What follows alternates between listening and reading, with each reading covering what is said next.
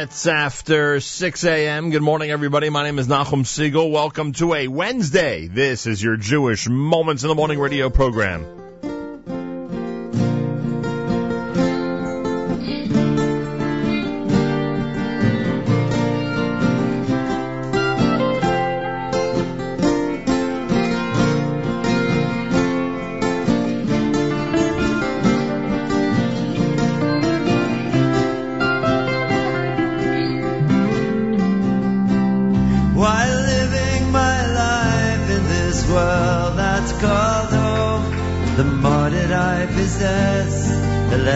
I own. And I recall the word with the glimmer of hope of a purpose beyond everything that I've known. While walking down life's path, singing out life's song, I'm singing to myself.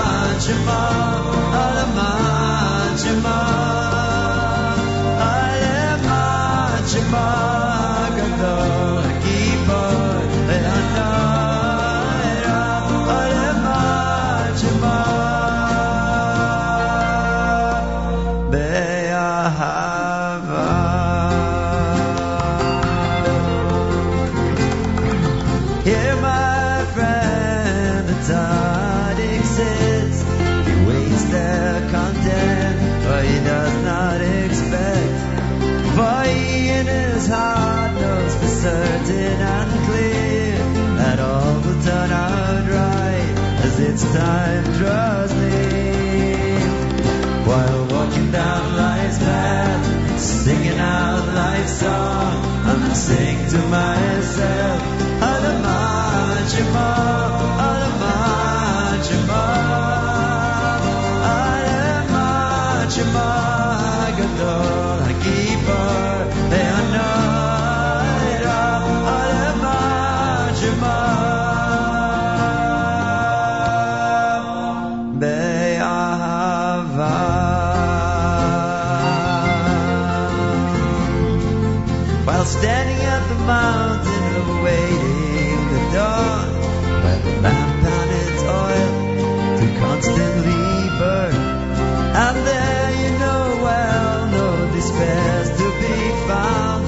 Your Mashiach's right there as you turn around. While walking down life's path, singing our life song, I'm saying to myself, Alamah Shema, Alamah Shema.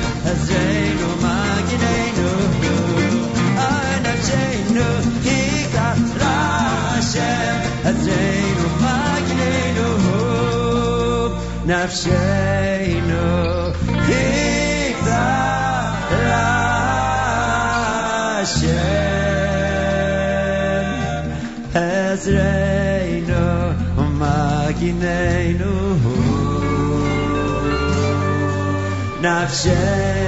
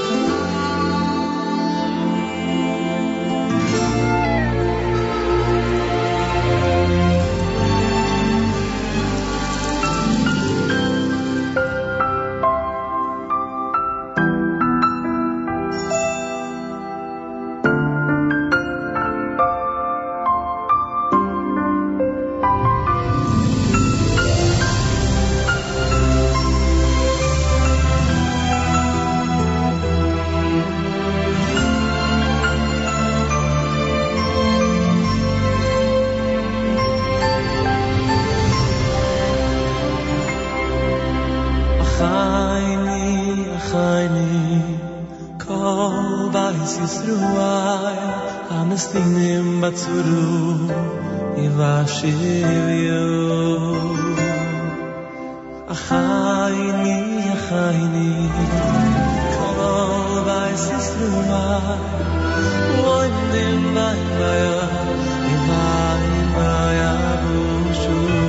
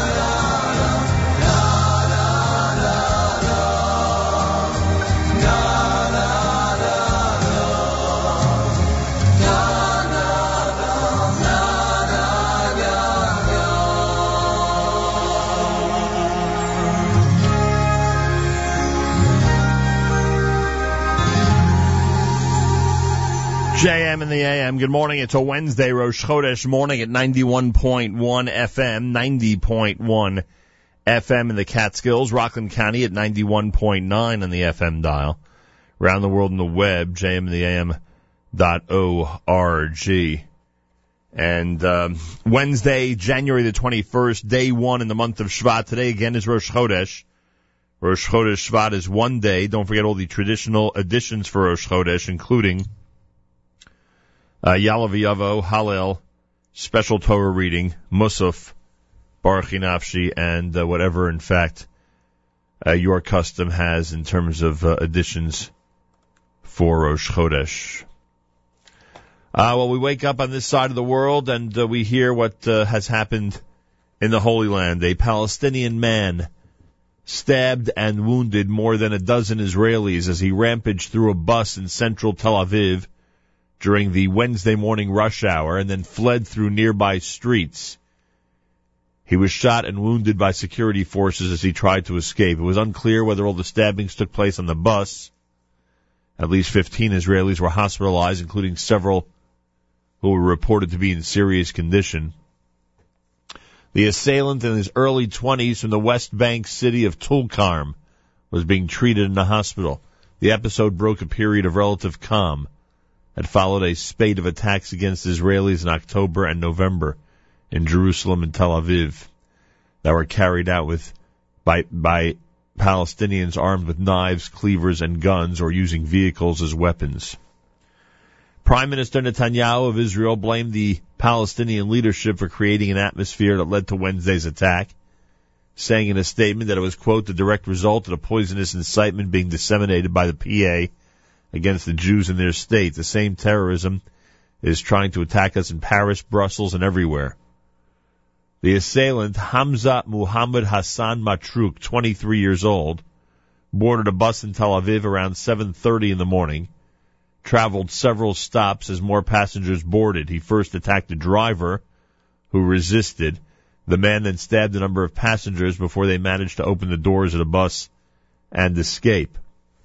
As the assailant ran off, armed personnel from Israel's prison service, who happened to be in the vicinity, chased him and shot him. A member of the prison service team told reporters they were on a routine trip to the courts when they noticed the bus in front of them zigzagging and then stopping at a green traffic light. They realized something was happening as passengers began disembarking from the bus screaming. First we fired in the air, but he didn't stop, the head of the prison security team said to Israeli news media. Then we shot him in the legs, adding that the man did not say anything. Images from the scene showed the assailant lying face down in the mud, his hands handcuffed behind him, the lower left of his jeans soaked with blood. A passenger slightly wounded in the attack, Lial Sousa, 14 years old, said he was on his way to school when suddenly the terrorists showed up and started stabbing people. We all moved toward the back. The driver pressed the brakes as the terrorist was heading close to us. I elbowed the window and it broke so we can get out. When we got out, he chased us with a knife in his hand. I ran and hid behind cars and then security personnel ran after him. It's a New York Times article about today's terror attack in Tel Aviv. They continue and wrap up with the fact that elections are scheduled for March 17th and that there's a a charged political atmosphere in Israel as we speak right now before the elections. Anyway, that is the um, that is the um, story regarding the stabbing of over a dozen people in the early morning rush hour in Tel Aviv. Naftali Bennett said of uh, Mahmoud Abbas, the person responsible for the terrorist attack in Tel Aviv this morning is the same man we saw marching in the company of world leaders in Paris just last week. Bennett called on Israel to stop the flow of funds to Abbas, who he described as a quote, terrorist. We pray for those who were uh, attacked and injured in today's uh, attack in uh, Tel Aviv. And uh, again, we wake up uh, to news of how the enemy is uh, trying to destroy as many of us and as many of our brethren as possible. JM in the AM, 27 degrees, cloudy skies, a high temperature 36 tonight. Light snow early on, a low of 30 tomorrow, partly cloudy, a high temperature 40 degrees. We're at 66 degrees in Yerushalayim. We're at uh, 27 here in Jersey City as we say good morning at JM and AM. It's Rosh Chodesh morning. Thanks for tuning in to JM in the AM.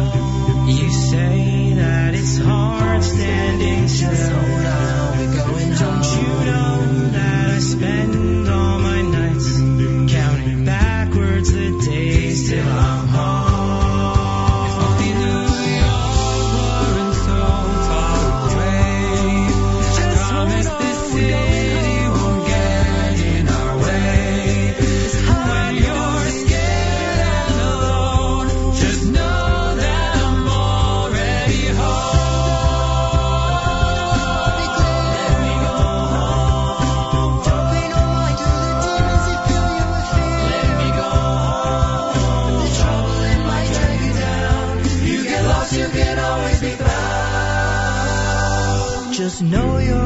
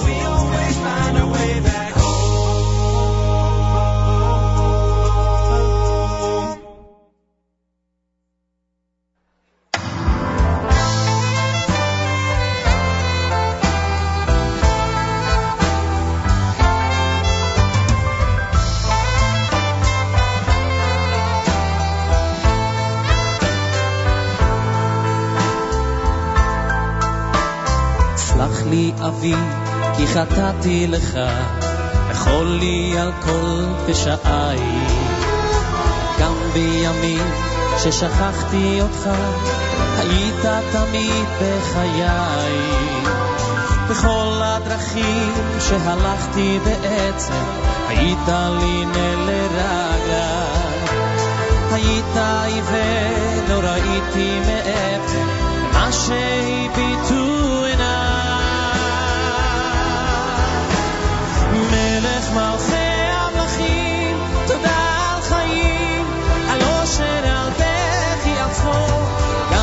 se cancele me.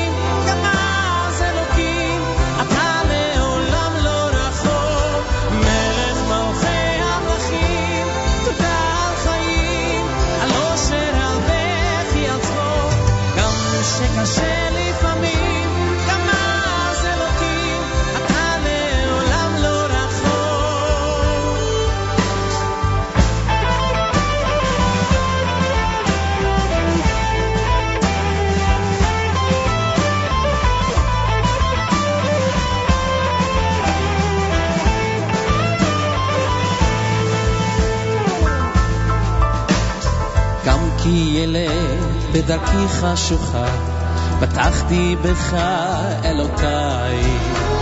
על חצי שני, על בכור וידה, תודה גם על אושר בלי די. תודה על חגים, על שבת ששומרת, שלא ייגמר לעולם. כל יום שעובר בדרכי לגן עדן, שיוויתי אותך מול עיניי.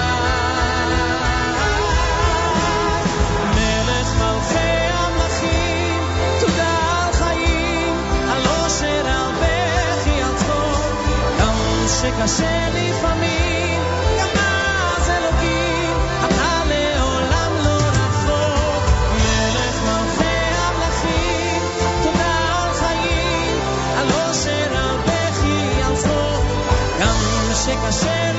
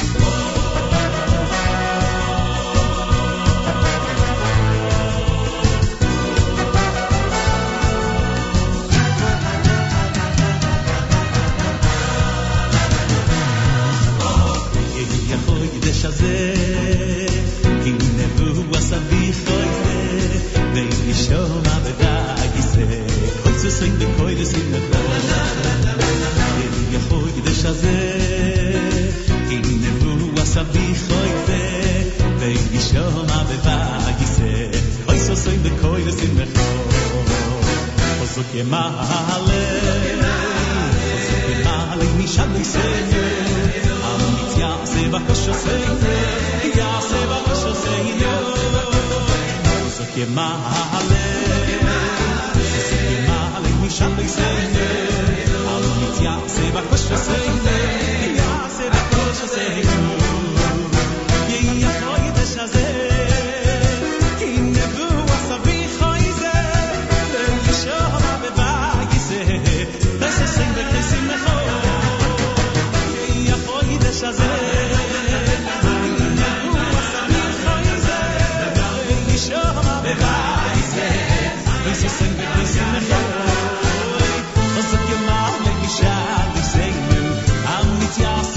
יעשה בקשתנו, והוגיש לה במעשה ידינו, ברחוב והצלחה.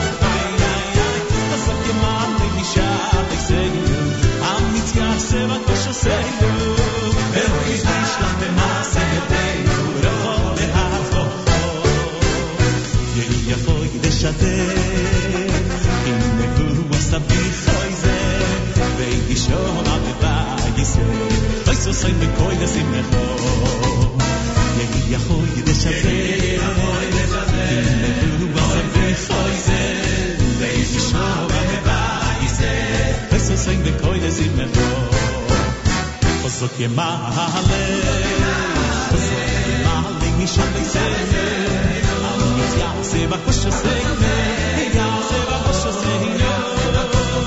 חוזק ימעלה, חוזק ימעלה משם יסיינו, Say my question, say no. Yeah, say my question, say no. Yeah, yeah, yeah,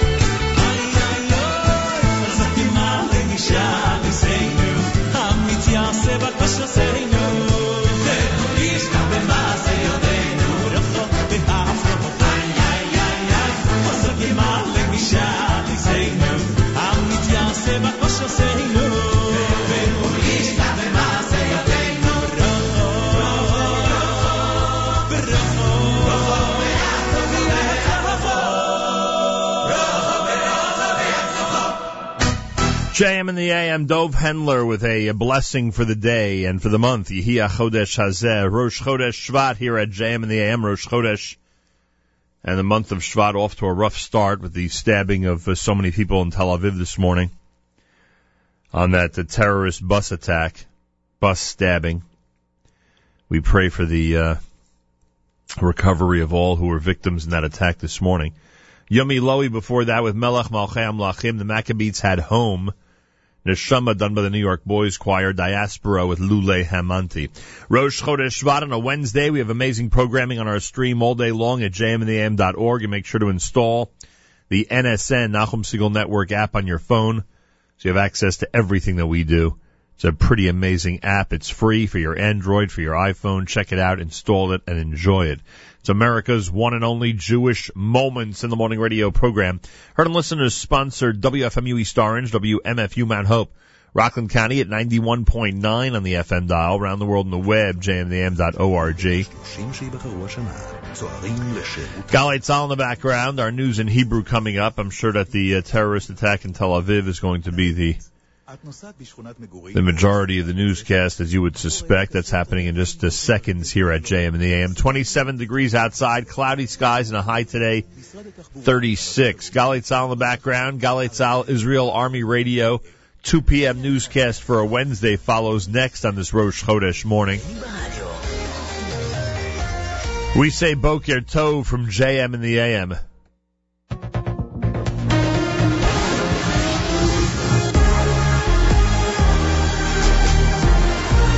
צה"ל השעה שתיים, כאן רני אבנאי עם מה שקורה עכשיו. השב"כ חושף בשעה האחרונה פרטים חדשים על המחבל שביצע את פיגוע הדקירה הבוקר בתל אביב. מדווח כתבנו ענבל תמיר. חמזה מוחמד חסן מטרוך, יליד 92 ממחנה הפליטים טול כרם, הודה בחקירתו כי ביצע את הפיגוע הבוקר, וסיפר כי עשה את המעשה על רקע מבצע צוק איתן, האירועים בהר הבית וצפייה בתכנים אסלאמיים קיצוניים. מהחקירה עלה כי מטרוך נכנס הבוקר באופן בלתי חוקי לישראל, וביצע את הפיגוע בסכין שקנה לפני כן בטול כרם. הוא הועבר לבית חולים לטיפול וחקירתו בשב"כ נמשכת. כתבתנו יערה שפירא מוסרת שבבתי החולים שיבא ואיכילוב עדיין מאושפזים שלושה פצועים קשה, ארבעה בינוני ועוד שני נפגעי חרדה. חניתי את הרכב והרגשתי מכה ממש חזקה, הייתה סכין ממש גדולה, הוא דקר אותי בראש, יש לי תפרים, הייתי מסוחררת, לא, לא הבנתי מה קורה לי בכלל. וספיר ציוני שהייתה על האוטובוס סיפרה ליעל דן שהנהג הציל נוסעים רבים כשפתח את הדלתות של האוטובוס לאחר שנדקר ונפצע קשה. עד שהדלת נפתחה זה הרגיש כמו נצח. הם אמרו לי שלפני שהוא איבד את הוא פשוט לחץ על הכפתור. וזה היה נס, כי אם הוא לא היה לוחץ, פשוט אה, המחבל היה נכנס לאורך כל האוטובוס. באירופה צרפת מרחיבה את ההיערכות נגד טרור. כתבתנו נועם דהן. ראש הממשלה מנואל ואלס הודיע על השקעת 400 מיליון אירו ליצירת 2,600 משרות להגנה מפני טרור. לדבריו המהלך נחוץ כדי לעקוב אחר 3,000 תושבים ברחבי צרפת. מוקדם יותר היום הוגשו בצרפת ארבעה כתבי אישום נגד חשודים בסיוע למחבל קוליבלי שביצע את הפיגוע בהיפר כשר.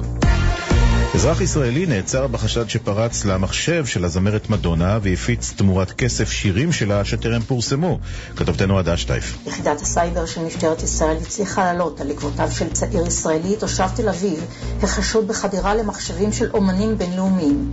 כך הצליח על פי החשד לגנוב מתוכם סינגלים שטרם פורסמו ולמכור אותם באינטרנט לכל המרבה במחיר. בין היתר הוא חשוד כי פרץ למחשב של מדונה, גנב את הסינגל החדש שלה, הפיץ אותו ואילץ אותה להוציא את הסינגל טרם הזמן. החקירה בוצעה בשיתוף ה-FBI. בצהריים יובא החשוד להארכת מעצר בבית משפט השלום בראשון לציון. מהומה במליאת הכנסת במהלך דיון על הצעת החוק להעלאת שכר המינימום. חברי האופוזיציה, ובהם השר לשעבר עמיר פרץ, האשימו את השר בנט בגנבת קרדיט על היוזמה, ובין הצדדים מתפתח עימות קולני. כתבתנו תמר ירושלמי מוסרת שיושב ראש הכנסת אדלשטיין נאלץ לעצור את הישיבה כדי להרגיע את הרוחות. אדוני שר הכלכלה, להזכיר לך, תפסיק להסתכל באס.אם.אסים, תכבד לפחות את הדיון. או שלא נעים לך לשמוע. תסלח לי מאוד, אני... אה. אה, אתה האחרון שתטיף לי. אתה האחרון שתטיף לי. תמשיכו. אתה יודע מה שאני לעשות שאתם פוגעים בו התחזית הלילה קר, מחר אה, עוד התחממות. ולסיום, נחיל מדוזות הגיע באמצע החורף במפתיע לחופי הצפון. כתבנו בחיפה, קובי מנדל. מדובר בנחיל מדוזות גדול ממין חוטית נודדת אשר גודלה נע בין 40 ל-70 סנטימטרים. לדברי דוקטור דרור אנג'ל, מומחה לאקולוגיה ימית מהחוג לציוויליזציות ימיות באוניברסיטת חיפה, הנחיל הגיע ככל הנראה מהצפון כתוצאה מזרם צפוני אשר הוביל את המדוזות לחופינו. לדבריו, כל עוד פעילות האדם נמשכת וחוללת פעילות בים עמוק, המערכת הימית הופכת להיות יותר ויותר בלתי מאוזנת. ואלה החדשות שעורך הדר שיפר.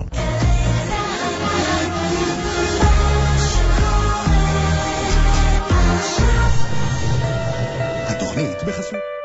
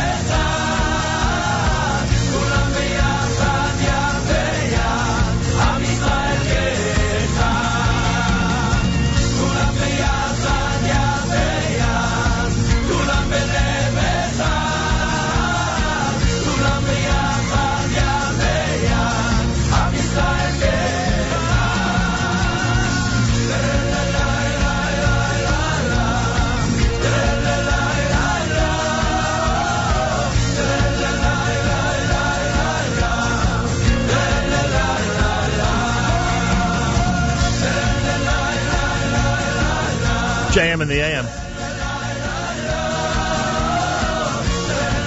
Wednesday morning on this Rosh Chodesh morning. He was incredible yesterday in the live in studio performance here at JM in the AM. I refer, of course, to Yehuda Green. There he is with Kulanu Yachad. Psachia had Lechu. You heard Aspaklaria, a perfect song for Rosh Chodesh morning. It's called Kiddush Levana. Wednesday morning on this January 21st, day one in the month of Shvat.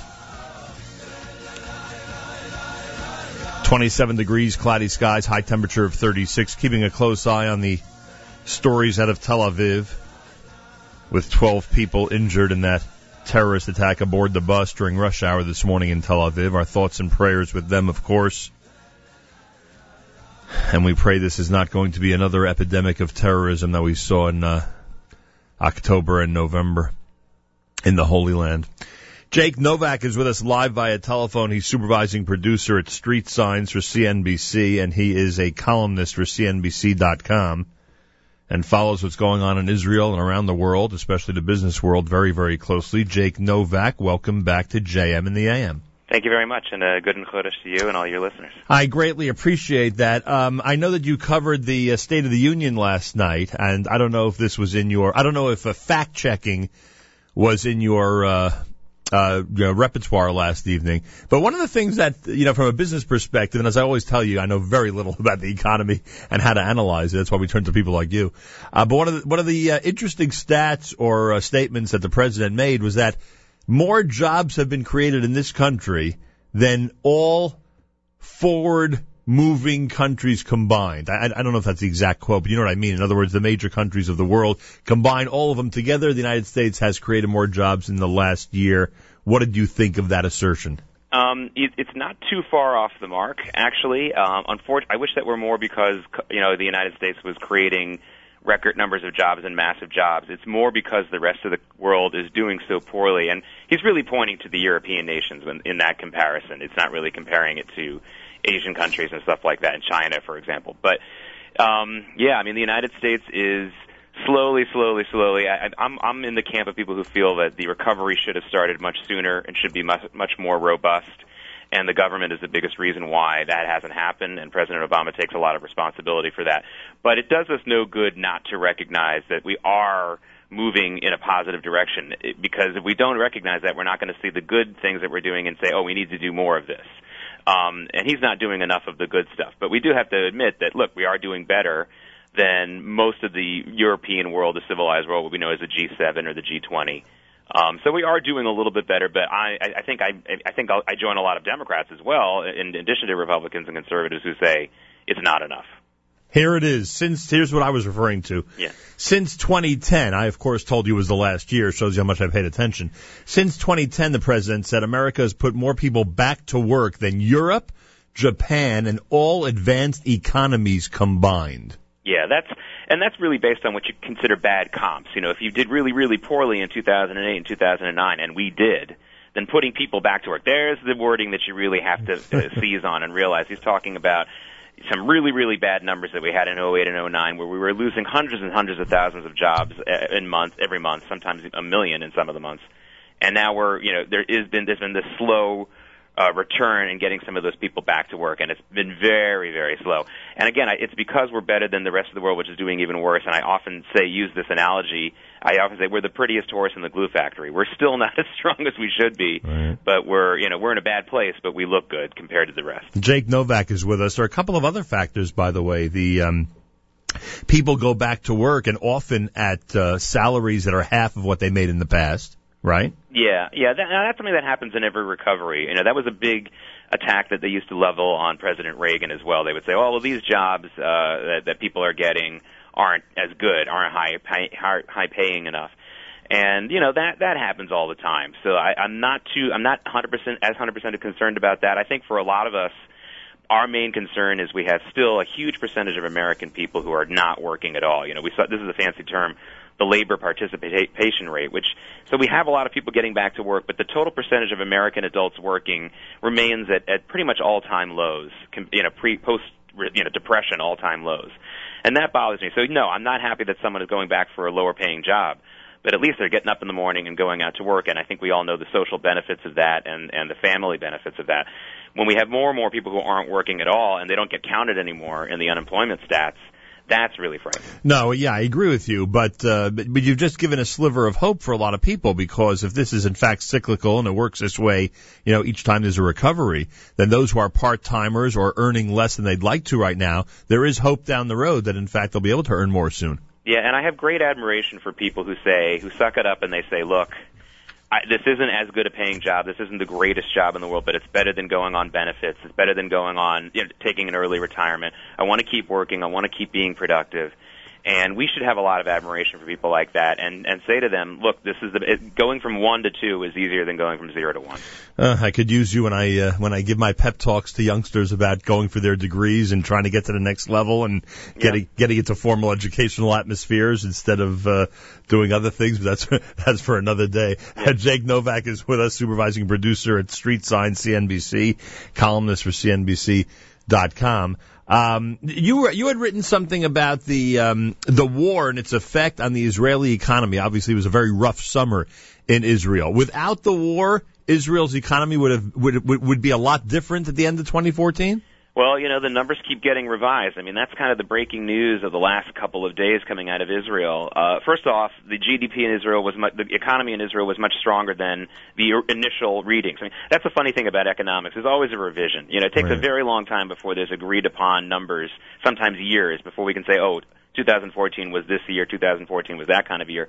Um, but now they are saying the latest news. This is breaking news out of Israel that even during the Gaza war, there was a slight uptick in the Israeli economy of 0.2 percent, which is just amazing because everyone thought that okay, 2014 was a pretty good year. It would have been much better without the Gaza war, and that's still true.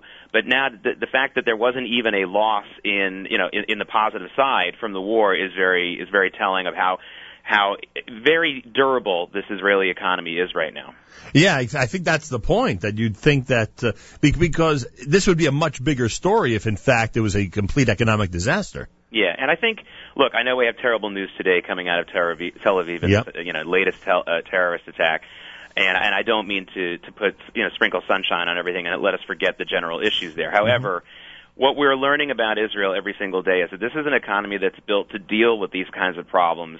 And as much as we hear in the political agenda and in the uh, intellectual agenda incredible condemnation of Israel, you know, look, political and intellectual talk, uh, you know, usually doesn't really last. Money talks, and the money talks.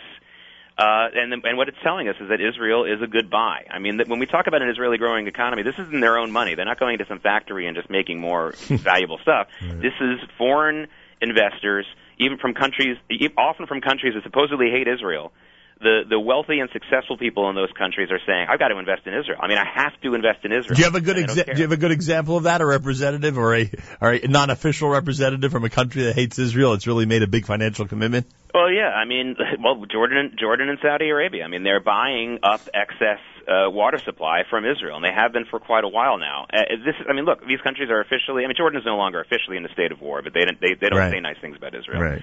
Uh, I mean, that's those are two, you know, clear examples, and that and that of course has a lot to do with with with with the water issue, which is becoming, to me, I think, for all the world, the wor- the talk we've had all over the world about oil in the last ten years, I really predict that the next ten years we'll be talking almost as much about water as we do about oil. And Israel is at the forefront of that, and that's not an exaggeration by any stat. The for, the forefront of what regarding water? well, Israel is the the leading nation in the purification of water and the increase and, and how and teaching countries and cities how to increase their water supply.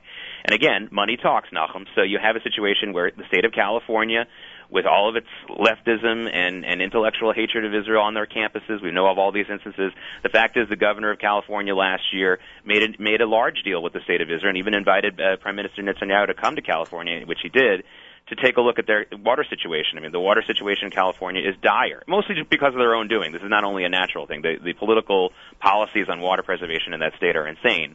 But they're making a good move, at least by going to Israel. Much bigger than the state of California, though, is the nation of India. I mean, this is a country of 1.2 billion people. Uh, with a new uh, prime minister who is very pro-Israel and trying to create more business partnerships with Israel, and the biggest business partnership, as far as far as scope is concerned, is a deal they're making with Israel to purify the river Ganges. You know, which is a huge deal in India. It's like a sacred river. It's a major, major deal there. And if we could, if Israel could find a way to purify India's water situation and increase their supply, you'd be talking about preserving the world's second largest population. That's that's beyond you know mitzvah. That's that's a real smart business investment. and an amazing accomplishment. Whoever would have dreamed of it? Jake Novak is with us. The um, have you seen this by the way? And I, I assume this is not related because well maybe it is because you you talk about air and water. Have you seen this Israeli startup that has gone ahead and produced a car that runs on air and water? Yeah, and and this is the same company that can basically get more water out of the air as well. So it uh, is the small same. company. Um, these, these are these are things that Israel has to do. I mean, look, all the all the trials and tribulations that Israel went through just to establish itself as a you know habitable state. I mean, this you know in 1880 you couldn't have put more than 100,000 people in, in what is now the state of Israel and hoped that they would live you know a, any kind of a sustainable life. So yeah, I mean, all this kind of stuff is because of necessity. And listen, it's we've known this in this country, we've known it in throughout history. Um, necessity breeds, you know, invention, and that's what's going on right now in Israel. It's been going on for a long time, and the money talks. No matter how much you hear negative about Israel, remember that money is, to me, an investment. It means more than empty words. But aren't there many uh, conglomerates, companies, uh, business interests around the world, including the United States, that are going to be uh, rather upset that there'll be uh, automobiles that can run on air being sold? Uh, you know, yes and no. I mean, those are the kinds of things like, look, that kind of stuff is always great to give us a little bit more of an option. I have yet to believe that any one of the alternative energy sources, other than natural gas, is ever going to be a massive, you know, a mass-produced type huge hit in this country. So yeah, we're going to have electric cars like Tesla, and maybe we'll have an air, water run car one day, all that kind of stuff. But I don't think, you know, listen, we we buy 17 million cars in this country every year you know, I don't think we're going to get to a point where we sell 17 million electric cars, 17 million cars on air and water. Hmm. And until we get to that point, it's really not worth worrying about. Interesting. Anything special in 2015 that we should be looking at? I know that these companies you just mentioned that are of course based in Israel and all these incredible concepts are enough to look at, but anything else that that's catching your eye toward the beginning of this new year that might make some impact on the business world out of Israel? Yeah, unfortunately, I have to go back to the military. Although, listen, again, necessity breeds invention. Right now in Israel, the uh, there's a lot of cutting edge technology being done on mini submarine technology, and this is something that the rest of the world is very, very interested in. And I, I hope we don't, you know, Israel doesn't need to use use this technology anytime soon in a big way. But these Dolphin sub technology, this is mini submarines, one, two, three people um, that are used that are very, very effective. This is an extremely effective weapon to use against an enemy, especially a terrorist enemy who isn't coming with an armada, you know, like on D-Day. Um, and this is very, very uh, i- interesting to the rest of the world. There's been a lot of cooperation already. I mean, Israel is buying some of the, this technology from com- countries like Germany, for example, and then improving on it and then selling it back to other nations. This is there's a little bit more partnership involved, and because it's of a military uh, cooper- co- cooperative nature, there may be some really good political um, uh, benefits from this as well, in addition to some of the other things that are more just business uh, in a business center. So uh, look for that. Look for Dolphin sub technology. Look for what Israel is doing there, and hopefully you'll yeah, you'll be looking for it on the business pages and not on the front pages. What is the? I, I- keep reading about the free trade agreement. Uh, Israel and China are obviously talking. What is their official business relationship right now? Well, it's it's a partnership now that's just really it, it they you know it's one of those things where politically it's not official, but there's definitely a lot of business going on. Now, the biggest example of that, Nachum, was earlier this week. Alibaba, which is you know if you want to if you want to pigeonhole it, you can say it's the Chinese Amazon, but Right. it's much bigger than Amazon. This is a massive company, one of the biggest. You know, it just went public a couple of months ago and is already one of the biggest com- companies in the world. And Alibaba already has made some investments in Israel just in the past week, and they came a couple of months ago to, to start scouting it out. So that's really the the answer that you have to give when you talk about Chinese-Israeli relations. Don't so much talk about the government deals mm-hmm. because you know that's very problematic. The individual companies in China have a lot more freedom than you might expect from a com- from a communist country, and they're already making acquisitions and making partnerships. So look at the Alibaba deals. Alibaba, I think, is going to buy a lot more in Israel because Israel's the Israel's consumers buy and sell things a lot more like Asian consumers do, as opposed to Americans. I don't know if you saw it or not. The uh, New York Times this morning uh, uh, basically painted a picture that uh, the president last night spoke as if he had won the midterm elections, or that his party had won the midterm elections, and he spoke with that tone of voice. But in reality, of course, we know what happened in November. With that in mind, uh, what do you think in terms of the cooperation or lack thereof that we can expect in 2015 between the White House and the Republican Congress? Um, I, I, I have a very pessimistic view of it. I see, I, see- I see it the same way. Uh, The president really spoke as if he, it wasn't even just last night. I mean, the day after the midterm elections, the first thing the president emphasized was, well, a lot of people didn't vote. I mean, it was an immediate dismissal of a very strong voice from the public. You know, we don't always get a strong result from the midterm elections. We, we've had them in, in 2010 and 2014. We did, and maybe people feel that that's the way it usually is. But very often, the midterm elections don't necessarily send such a strong message, and they really did this time. And the president immediately brushed it off, and he brushed it off again last night in the State of the Union. I don't see a lot of chances for um, cooperation because the one issue where there does seem to be some agreement about reforming the tax code, okay, great, that's the headline. But then you dig in just a little bit deeper and you see, oh, they agree on the tax code, but one, but the president wants to reform it in a very, very different way than the Republicans do. He really wants to raise taxes on the on the on what's known as the richer Americans. And listen, I, I, if you make two or three hundred thousand dollars and have four or five kids in New York City, I don't know if you can be called rich. I, I, I think that that's really an insult. It's not true. But you would have a, a tax increase under this plan it, it, to to not. Um, uh, reduce corporate tax rates when the United States has the highest rate of in the in the in the industrialized world. I don't consider that tax reform. So there you go. There's there's the issue that people are saying, oh, there's agreement there. I'm not so sure there's agreement there either. And I think the president's number one goal is to try to make the Republicans look bad, look greedy, look mean. And uh, you know, look, that'll suit him. I, I, I just don't see an interest in getting much done. Jake Novak, supervising producer at Street Signs on CNBC. He is the columnist on CNBC, well, a columnist on CNBC.com. Would love to invite you in one day to do some Q and A with our audience. Maybe we could do that one time. That would be a lot of fun. Thank, you. Thank you so much for joining me. Uh, Jake Novak, Wednesday morning on this Rosh Chodesh here at JM in the AM at 25 minutes after, uh, 25 minutes before 8 o'clock, a little bit behind schedule for Rabbi Goldwasser. Rabbi David Goldwasser's words, Zecher Nishmas Rav Zebin Rabbi Yosef Alevi. Here is Rabbi David Goldwasser with Morning Chizuk. Good morning. We learn in the Talmud Yerushalmi that Reb Shimon ben Nesanel had great yiras chet. The Bartanur explains that he was very stringent with himself. He even restricted that which was permissible. He did this in order to minimize any possibility of coming close to an Avera, a sin. It would seem that this is the only way to explain Yiras Chet, the fear of the sin itself. For it's clear to anyone who fears Hashem that he is definitely afraid to do an Avera. The one who fears sin is a person who creates barriers to prevent himself from committing any transgression.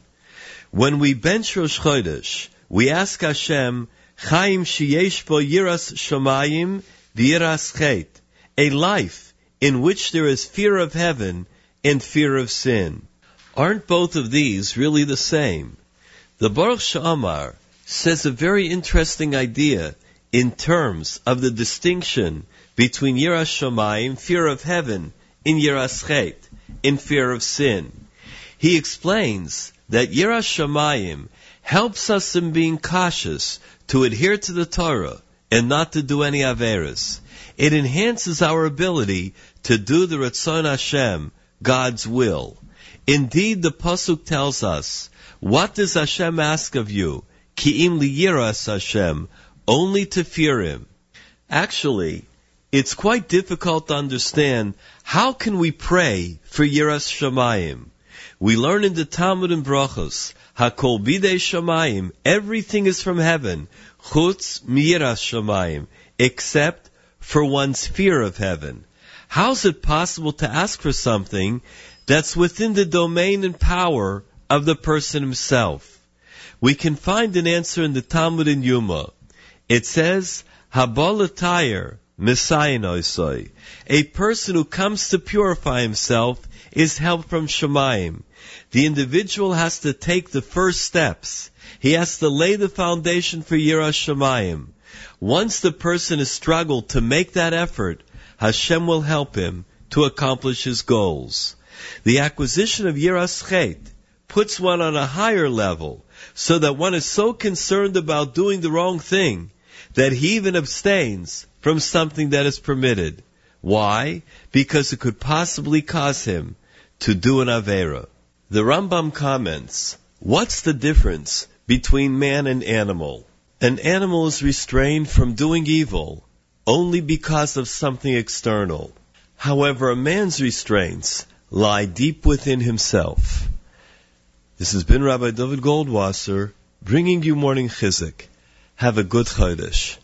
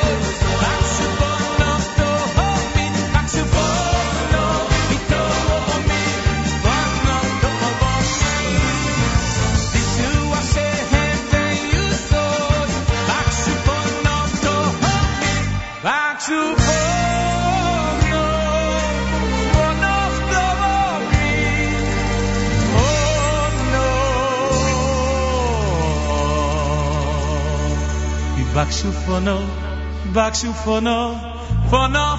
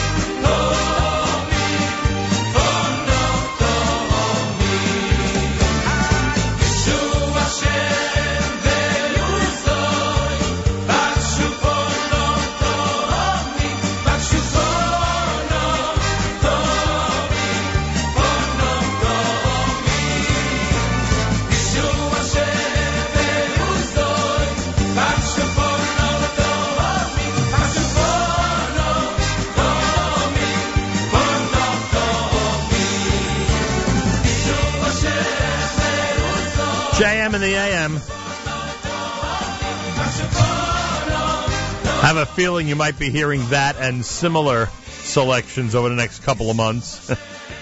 Dirshu's got their amazing and incredible Siyum coming up in March, and uh, it is a major event. That, of course, is uh, one of the songs that Deershoe released. Um, that was uh, that was uh, Mevakesh from the Heyu Nechonim CD.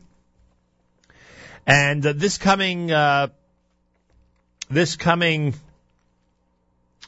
uh, where do I have it? I apologize.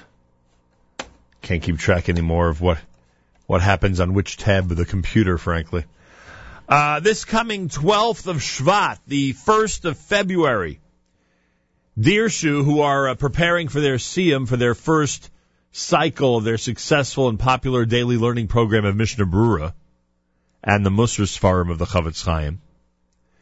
Um, on the cusp of completing the seven-year program of the entire Mishnah Brura, there'll be a special mission to Radin, Poland on the 12th of Shvat. That's February the 1st, a week from Sunday, when more than 15 Gedolim and Poskim and a group of senior members of Dirshu's Hanhala will visit the Chofetz Chaim's kever to daven for the success of the Daf Yomi project and ask for their prayers to be answered in the schus of the Chofetz Chaim.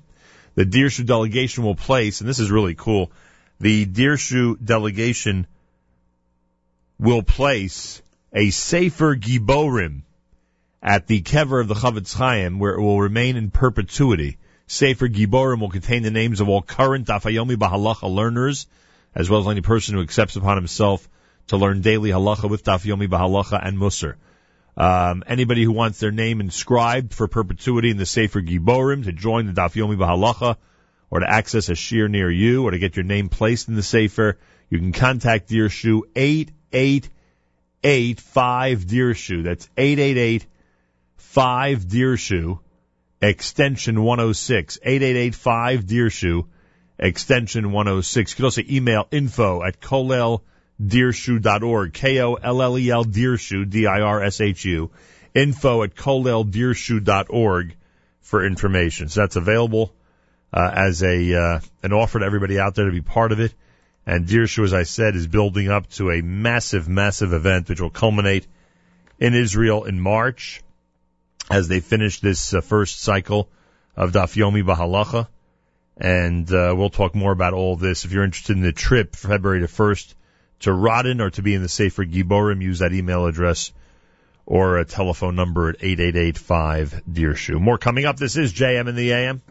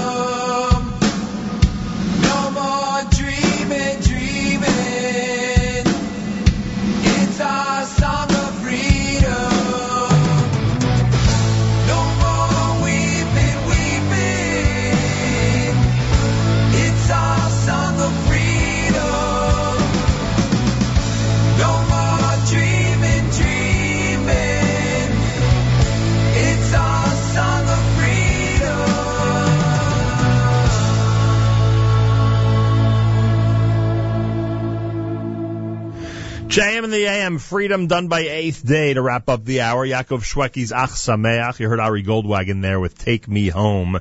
Eight o'clock in the morning on a Rosh Chodesh Shvat morning. Thanks for tuning in. This is America's one and only Jewish Moments in the Morning radio program. Heard on listeners sponsored WFMU East Orange, WMFU Mount Hope. Rockland County at 91.9 on the FM dial. Broadcasting live from the Sonia and Robert Gold studios in Jersey City, New Jersey. Around the world on the web, jmintheam.org. Rosh Chodesh morning. Plenty more coming up. Keep it here at JM in the AM.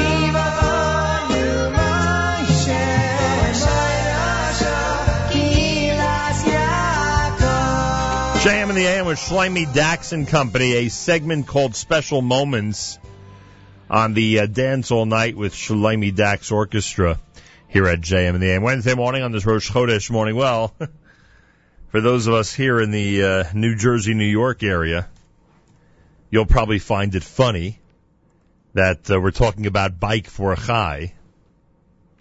Bike for Chai is usually a topic that we reserve for uh, post Pesach and obviously during the summer as the bikers are getting ready and as the incredible scene of uh, hundreds of bikers getting up to Camp Simcha begins to unfold and all the anticipation and waiting for the for those who couldn't make it up to the Catskills to see it, waiting for the video to come out to watch that incredible moment, all those incredible moments when the bikers and the campers unite up in camp. So it's January. Why on earth would we be talking about Bike for Chai? The answer will be provided by Yoel Margolese. He is the coordinator of Bike for Chai and has seen it grown into one of the most successful and incredible events in our community. Yoel Margolese on this January Wednesday, Rosh Chodesh Shvat. I say welcome to JM in the AM. Thank you so much, Malcolm. It's good to be here. Thanks so much. I can't imagine that you and the hundreds of bikers are doing a lot of biking these days, or does weather never affect you guys? I can't say weather never affects us. There's all different types of gear and all different types of fun stuff to wear during the winter too.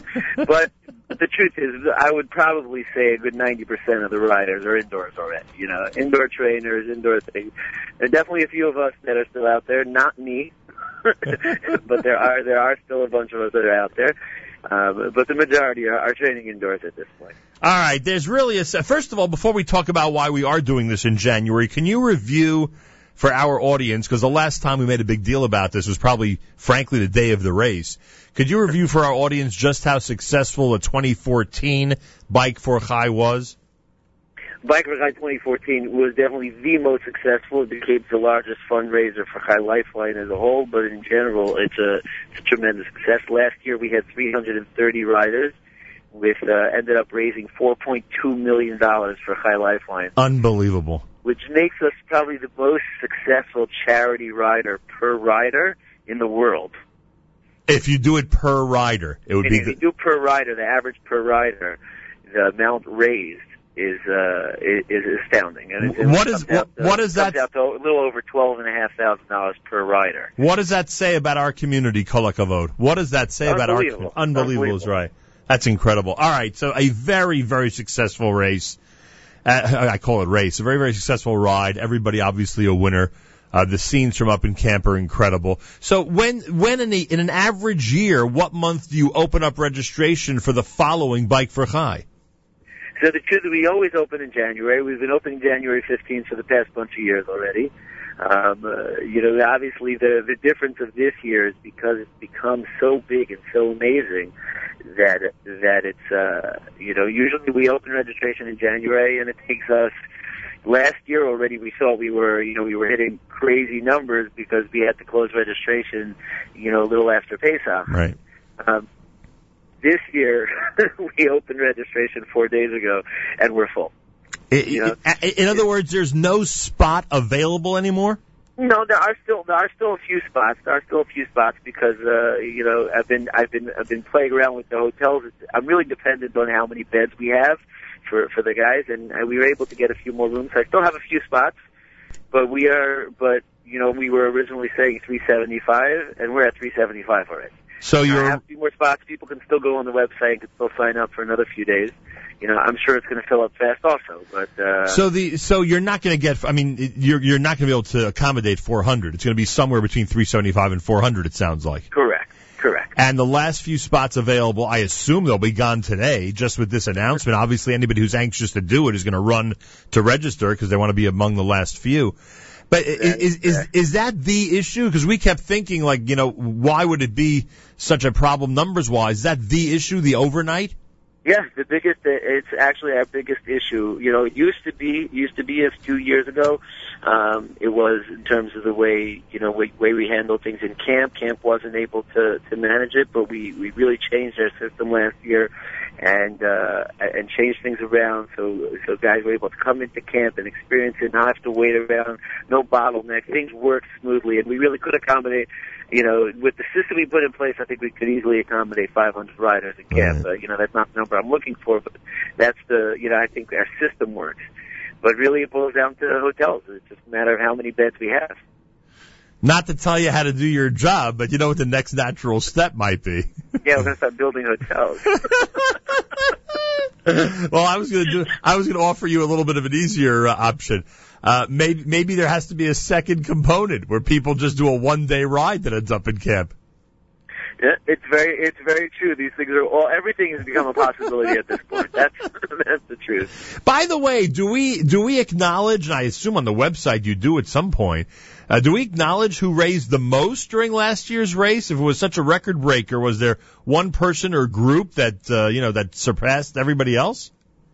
There were actually, I mean, two big teams, Team Meridian and Team Madfield, are two big teams. Team Meridian was um, was headed up by Ralph Hertzka. Um, ra- they they raised, uh, I believe it was like five hundred and seventy thousand, and and Team Madfield, which is headed up by Jack Eisenberger, um, also you know didn't come that far behind, somewhere like five thirty, something like that. Not that far behind either. So those are the two biggest teams that that raised the most money. Um, and yeah, on the website, as we get closer and as people, as the fundraising starts kicking in, which that usually doesn't happen till later, you know, later in the season anyway. Um, yeah, on the front of the website, we could see each person how much they're raising. It's all, it's all out there. By the way, You know, I, I yeah. but I did notice that the actual fundraising for 2015 has begun. It has right away. It's I mean- people, people, people sign up and they start right away. Right. So if anybody wants to go to the website, they could actually make a donation as we speak, and and they can actually search for the rider of their choice. That's right. You can search for the rider of choice. If you look on that, on that little key on the side on the riders page, you click on new rider, you'll see exactly how many new riders there are, how much they've raised. You see who they are. Um, you could sort by each year. You know, a guy who started riding, he's been riding since 2010. You uh, click on click on 2010, and you'll see all the riders that have been riding that long. What's the official date of this year's race? Days is August 5th and 6th. Wow, We're not in the nine days this year. that's good. And uh, do we know the weather forecast yet for that day? Have we checked it out? we're hoping. We're hoping. That's all we could say. I, I guess you guys, let me just estimate. What would you like? You'd probably like uh, cloudy and 73. Would that be accurate in terms of what you Perfect.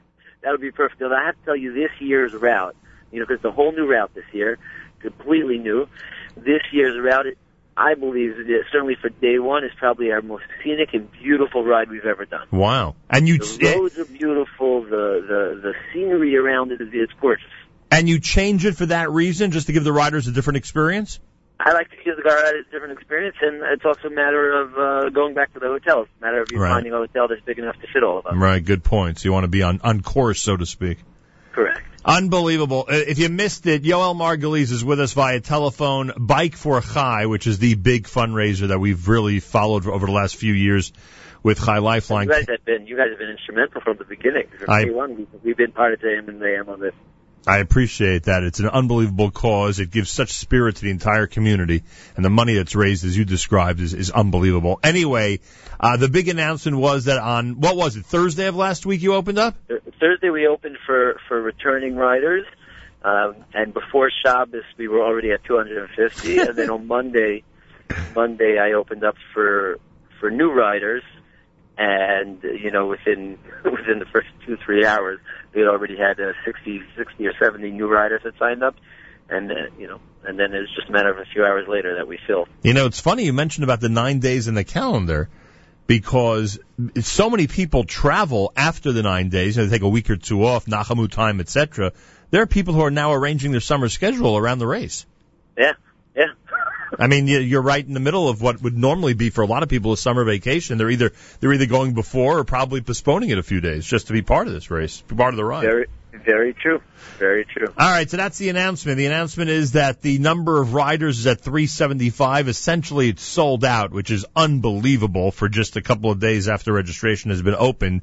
It is possible, as Yoel described earlier, that he can get up to 400 people into this uh, rate, into this ride. It's possible. He himself doesn't know the exact number where he'll end up, but to say there's five or ten spots left might be uh, 100% accurate. Uh, what do, what do people do right now if they want to email or get information and literally get on that list that you're keeping of you know who's next if you're able to open up another spot?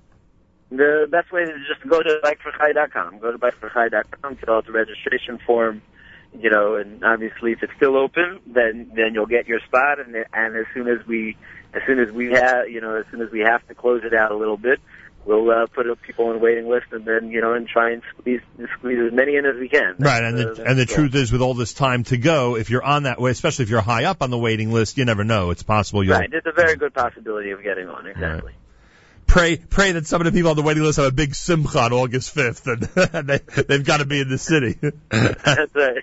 Simple. We're we're not wishing ill on anybody. You want somebody to have a wedding that they didn't realize they had, and they have no choice but to be there, and it opens up another spot. Bike for Chai, everybody. You search it. It's on the it's online. You could uh, register and uh, take your shot at being part of it. And congratulations to all the riders that have already responded for this coming August, which is unbelievable. And Yoel, give our regards to everybody. I'm sure the coordinators are going to be utilizing the next few months to make this the best ride ever.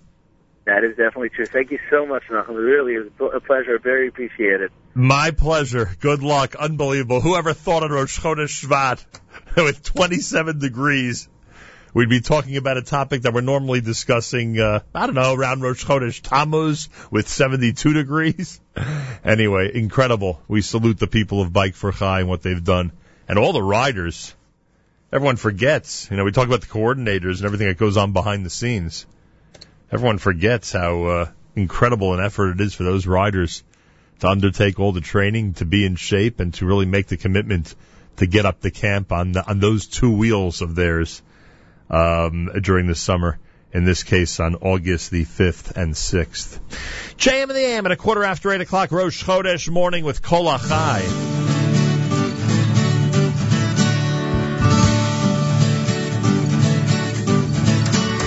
שלום, שלום, שים טובה, טובה, שים שלום, טובה וברכה. שים שלום, שלום, שים טובה, טובה, שים שלום,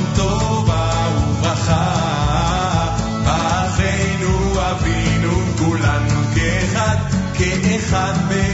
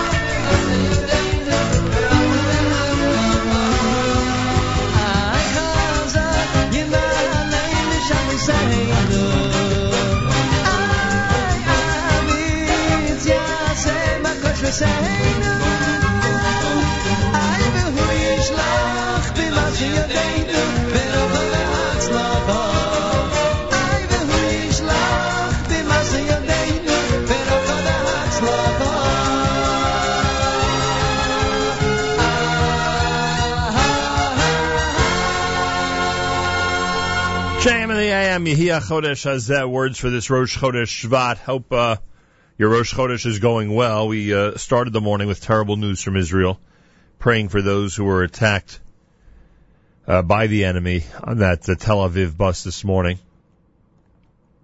The attacker who stabbed and injured Israelis on a bus in Tel Aviv Wednesday morning has been identified as Hamza Mohammed Hassan Matruk, according to the Shin Bet, 23 years old lives in the Tulkarm camp in the northern West Bank, as it says here. Wednesday morning, he entered Israel in order to carry out the attack. He's in Israeli custody after having been shot in the leg by Israel prison service officers who happened to be on the scene. He had no prior arrests. According to the Shin Bet, he admitted to illegally entering Israel and carrying out the attack with a knife he purchased in Tulkarm. He further told the Shin Bet that his attack was motivated by Operation Protective Edge, the religious tension at the Temple Mount, and extremist Islamist television programs. He hoped to make it to heaven by carrying out the terror attack. He was remanded to custody after receiving medical treatment for his gunshot wound.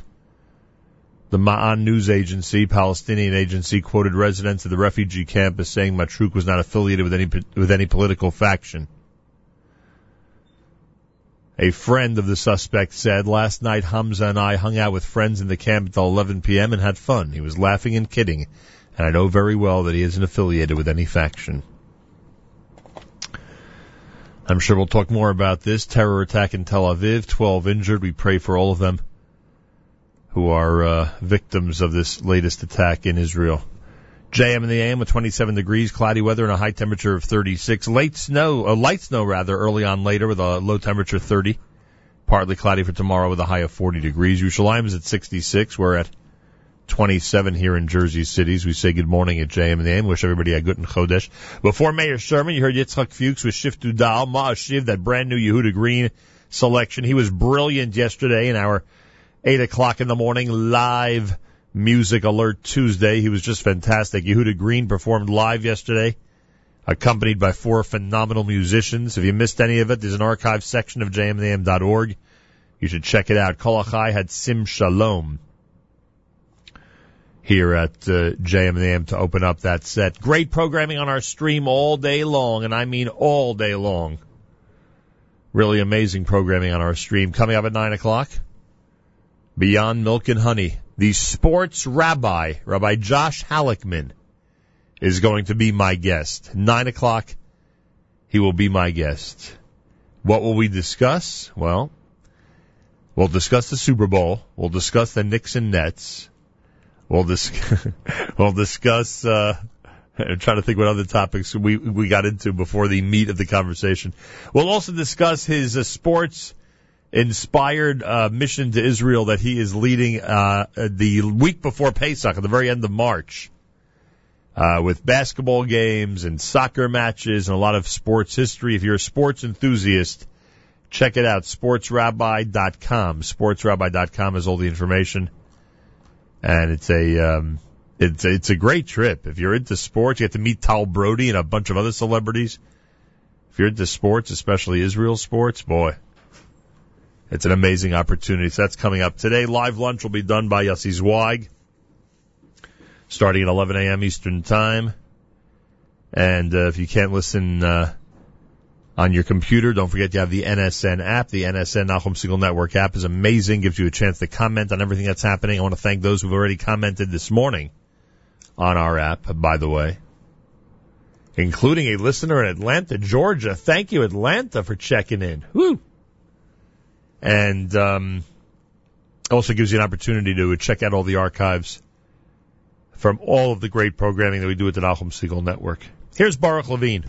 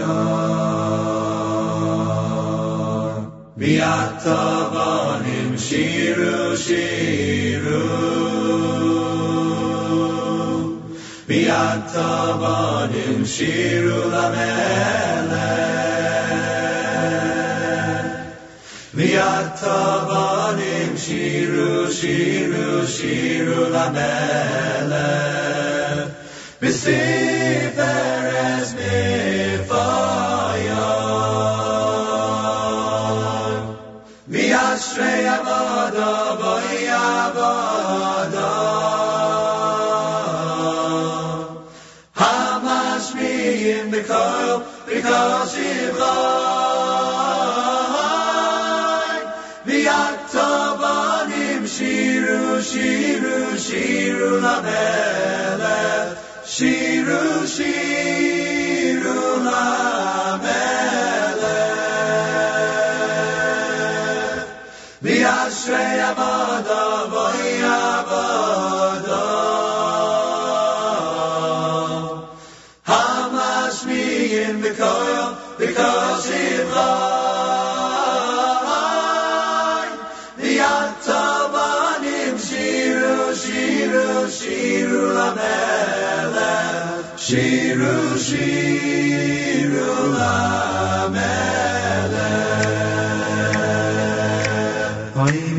kabalim shiru shiru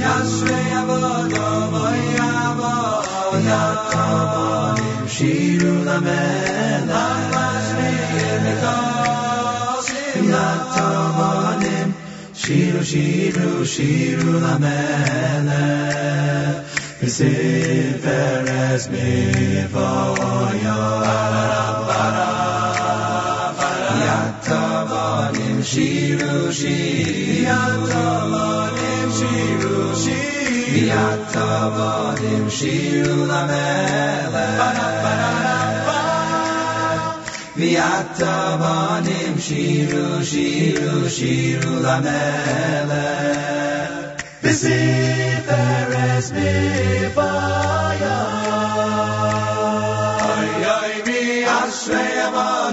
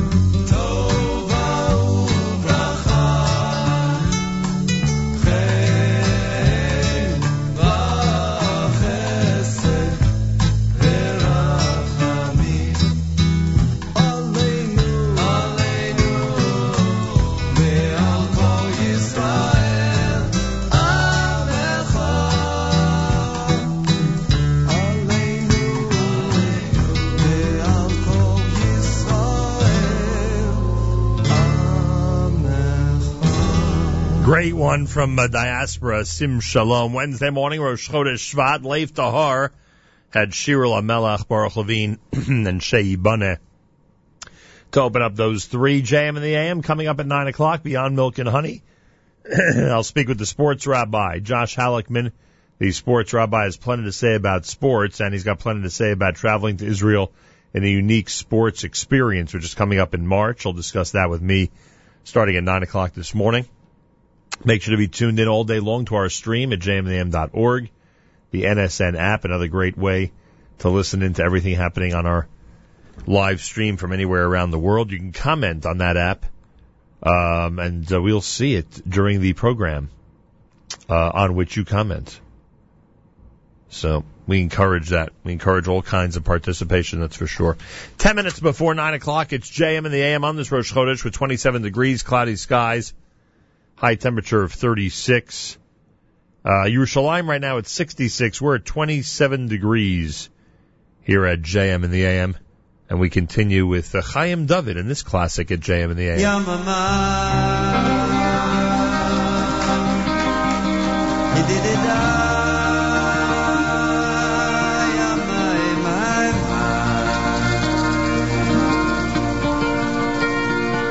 Didida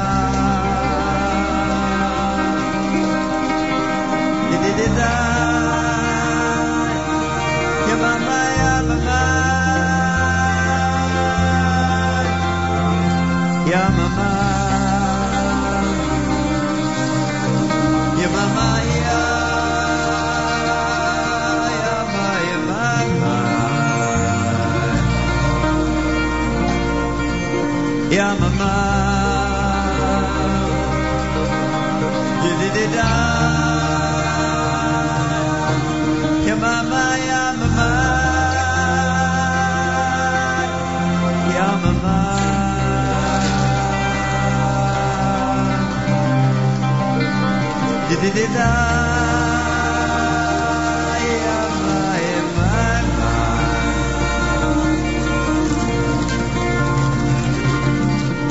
Yamama Yamama Yamama Yamama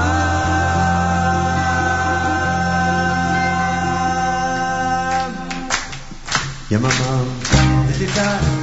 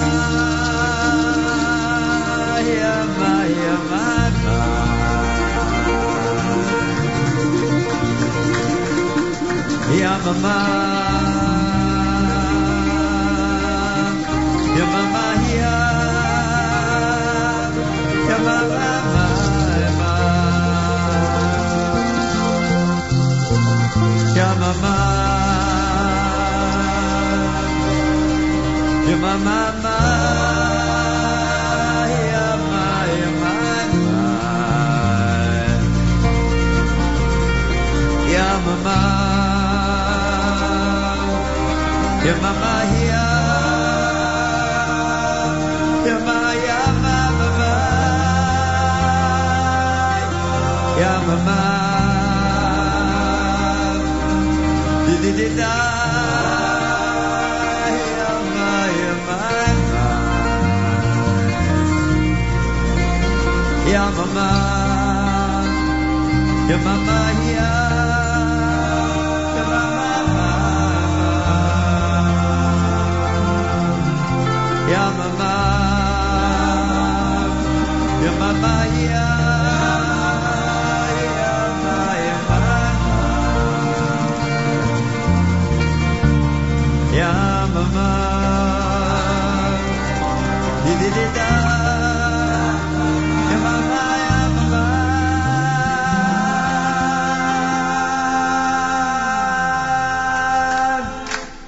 Di di da,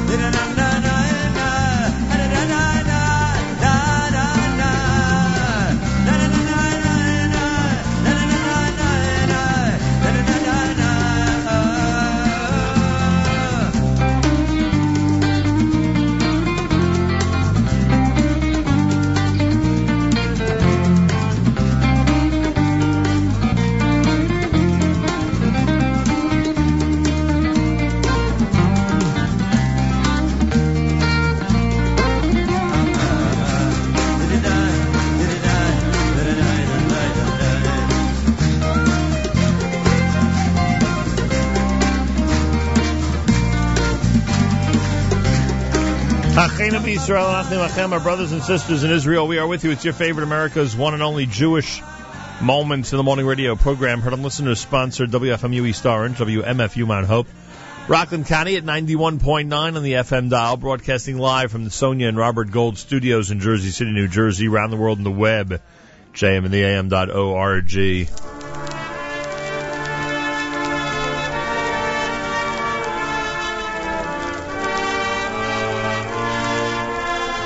Wraps up a great Wednesday edition here at JM and the AM. Tomorrow, plenty more starting at 6 a.m. Stay with us on the stream all day long at jmintheam.org and have a fabulous Wednesday. Till tomorrow, Nachum Segal reminding you, remember the past, live the present, and trust the future.